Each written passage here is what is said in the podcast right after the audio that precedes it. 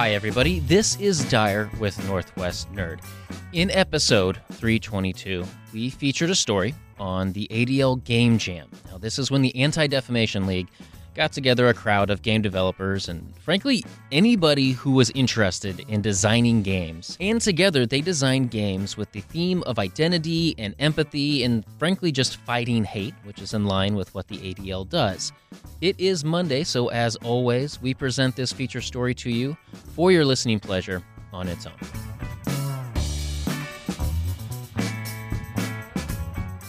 I think like any medium, video games have the, you know the ability to to be used as a tool, and I think the goal is to see how can we use games in order to you know teach empathy. This is Navid Madavian. He is a teacher and a cartoonist, and he's also a volunteer with the Anti Defamation League in Seattle, working with other teachers to address bullying or bias. Well, I think like online communities, one of the great things about them is you can find people that think a lot like you, but it can end up being pretty insular, where you are associating with people only like the type of people who think the same things as you.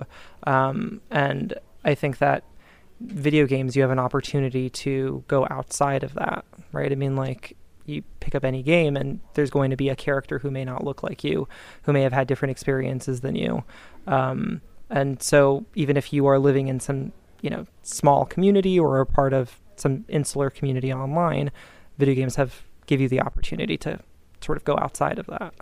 Last fall, over a weekend, Navid was helping out at a game jam in Renton. It was actually being held at the offices for Wizards of the Coast, you know, the company behind Dungeons and Dragons and Magic the Gathering. And if you don't know what a game jam is, that's okay. I'm going to explain that in just a second. But what's important to know is that this group of people who did not know each other gave up one weekend for the purpose of combating hate through games. People like Reagan Mulholland. Uh, this is what I do for fun. um, I've always wanted to make games, but never thought I could do the coding aspect of it. So I started to learn coding, and I'm one of those people that sees like the disparity in who's represented in games and wanted to kind of bring more of the representation of people like me or people who are not like me into games. So I wanted to learn how to make games so that I could make more inclusive games.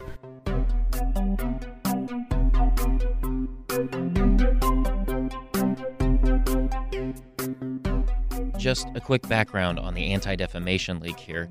It was started over 100 years ago with the purpose of fighting anti Semitism in America, and it has since grown to fight against all hate and for the inclusion of everybody. The Game Jam is just a little bit more of a modern approach to that mission. All right, so the Game Jam thing. Here's the thing to understand they can be intense. It's like the Thunderdome. Many enter, one game leaves. Actually, maybe two or three games. But the point is, a group of people lock themselves in a room for 48 hours or so, and they do nothing but design and craft and test and build a new game together. I am a big believer in them as tools to both create interesting, novel games and game concepts, as well as ways for people to get experience making games that they couldn't otherwise necessarily get. This is Ket. I volunteer with the local Seattle Indies uh, nonprofit. Like a, small indie game can easily take you like a year, 18 months, two years to go from start to finish. Uh, with this game jam, in 48 hours, you're going to be done one way or another. So it forces you to interact with it in a different way. And once you're done, you probably have a finished game that you can put on your portfolio, that you can show off, that you can share with people. So in past game jams, I've made some truly ugly art. I've made funny noises into microphones. I've scrounged around for free assets. I've done some really bad writing, which I'm not proud of. Like, all of these things are, will teach you so much about the process of making a game and working as a team. So I, I think everyone should make games or try to make games. So you don't need anything other than a desire. Okay, so this game jam for the ADL had a very particular purpose design a game exploring the theme of identity, dealing with empathy, and focusing on hot button issues in real life, but through a game. this is my first game jam, and uh, I had my reservations coming into it because something, an issue like identity, you have a bunch of people coming together who may not know one another, who are trying to tackle a hot button issue like that. It's hard to know what will come out of it, but everything that I've seen from the experience, I mean, it seems like it's been positive and it allows you to explore issues around things like race without sort of hitting you over the head. Uh, and, you know, one of the issues that we struggled with was how to deal with things like stereotype. So if you are talking about people in the real world, you run the risk of sort of reinforcing stereotypes. So dealing with it in uh, the context of a fantasy allows you to address those complex issues uh, without having to necessarily have characters who are Jewish or black or white. So, game jams are actually pretty common in the Seattle area and in other cities too. A group called Seattle Indies organizes quite a few, such as the event for the ADL, along with other meetups for just about anybody interested in video games. This is Tim Cullings. He's with Seattle Indies people that may or may not know each other uh, come out to try to create a game, either a video game, board game, whatever type of game, based on a theme that, in most cases, is kept secret until the jam starts, and some uh, it's revealed beforehand. Game jams are for anyone coders, designers, writers, musicians, and sound engineers, or you can have no connection to the game industry but maybe you just have a keen interest in games, like this guy I met at the event, Bry Hunter. I have a background in business and uh, especially uh, relationship management. Uh, this is my first game jam.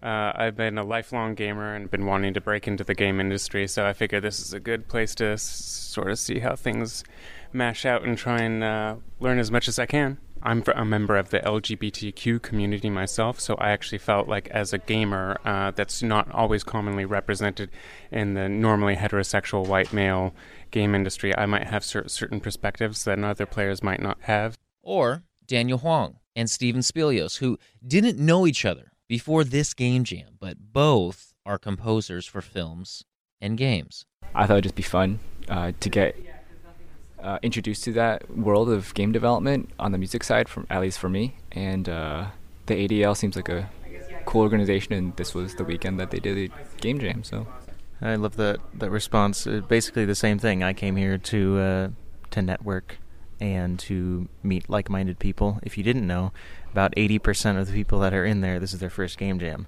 So that kind of tells you uh, what everyone's here to do, kind of get their feet wet. In fact, some people don't even have any experience in, in gaming at all, and they're wanting to get into it, and this is a great opportunity for them to do so. This event was the second annual Game Jam for the ADL, and as such, it was a bit different than the usual variety. First of all, folks were able to leave and get some sleep.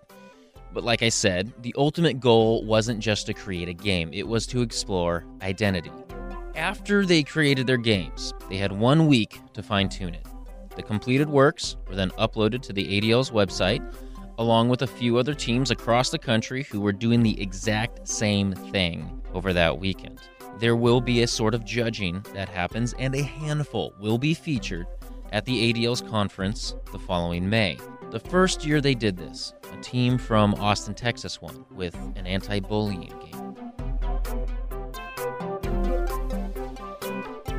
I was in my bed last night brainstorming ideas for the game I was working on um, because I just kept thinking about it and trying to improve on it. Um, but I think most of the other venues and the people who are doing it online probably got no sleep last night. And typically, game jams are, you know, 48 hours straight of just constantly working on it so that you can come up with a product at the end. This is Sonia Wolfram. She's with another gaming group, Seattle Serious and Social Impact Games and she was another participant last fall. She produced a board game. Um, so the original idea came from uh, um, an article I read that mentioned uh, something called symbolic annihilation. Like, what happens if the media coverage doesn't include you? What what's what does that mechanic look like, and how does that make you feel? Um, so the game that I came up with is essentially you have three different um, you have three different cultures. Each of them is a color red, blue, and yellow. And um, the goal is is a it's it's a cooperative game that forces you to think about society as a whole and you want to assimilate and help each other out and sort of bleed into the cultures and you know the cuisine the habitat. And um, if you guys get into a detriment then it's really really hard to recover. So um, i'm still kind of balancing it out but it's really interesting some of the conversations that have come up from that. Sonia's tabletop game was one of three that were produced that weekend. The other two were video games. Daniel, one of the composers, explained the game that he worked on. The name of our game is Temporarily Doors. Well, you are a cube and you're a certain color, and there are other cubes around, and they're different colors, and they have different letters assigned to them, at least letters for now. Um, and there are also different doors that you can go through that are also different colors and have different objects assigned to them. The idea is that you have to get a certain number of um, objects and be a certain color to go through these doors. And it's kind of more open worldy, like you can uh, decide to go through one door or the other. But if you go through one door, you can't go through the other door. And so I think the idea that we're trying to present for identity is not really a right or wrong, it's just when you surround yourself with people and you interact with different people, you rub off on each other, and so they become a certain the blend of you, your color and their color, and that you become more like each other. And life has different paths different doors, and the things that you collect along the way, the people that you bump into and re- meet up with, they affect which doors you can go through. And you can go through a different door. You just have to take a different route, and it will take you longer to go through that door. So that's just the idea of the of the game. And this is Reagan and Bry again, explaining their video game, which was titled Action, Danger, Legend. Sounds pretty epic, and they borrowed the initials from ADL to come up with it.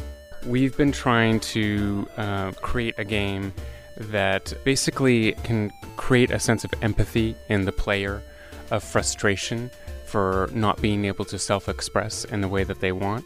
You know how like when you, when you create a character for an RPG, like you have all your stats and you try and make it how you want it to be. Um, our game is takes you to that character screen, but there's a narrator that wants you to be a certain way. We've been trying to create obstacles and uh, limit what the gamer can actually do with trying to generate a character that they've been led to believe is leading to a really, really, really spectacular journey.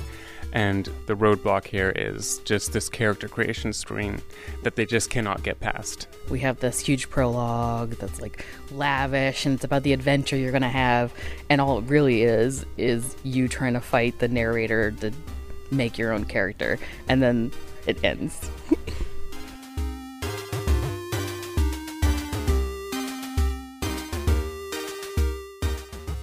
Over this weekend, and over the week making edits and updates, eight locations across the United States produced 25 games. The top performing games will be showcased in May. And no matter what the premise is or their plot, all of these games fight hate. I think all of us want generally the world to be a better place, and however we uh, think that should be achieved, I feel like the ADL has brought us together because of their mission and something that we can get behind.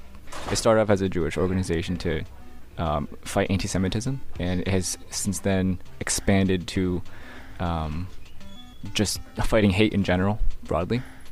And that's something I can get behind, and I think a lot of people in there can get behind too.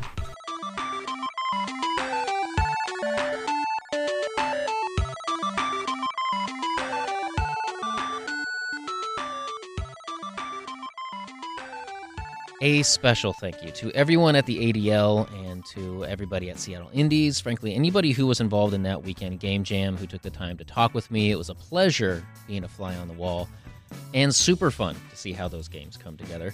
Also, a special thank you to Kevin MacLeod, whose music was used in that feature, and to the Hoot Hoots, a Seattle band who has provided us our theme song. If you like Northwest Nerd, we ask that you just do us a solid. Like us, follow us on social media, tell your friends about us. I think there's a Patreon account out there that helps keep the hosting fees down.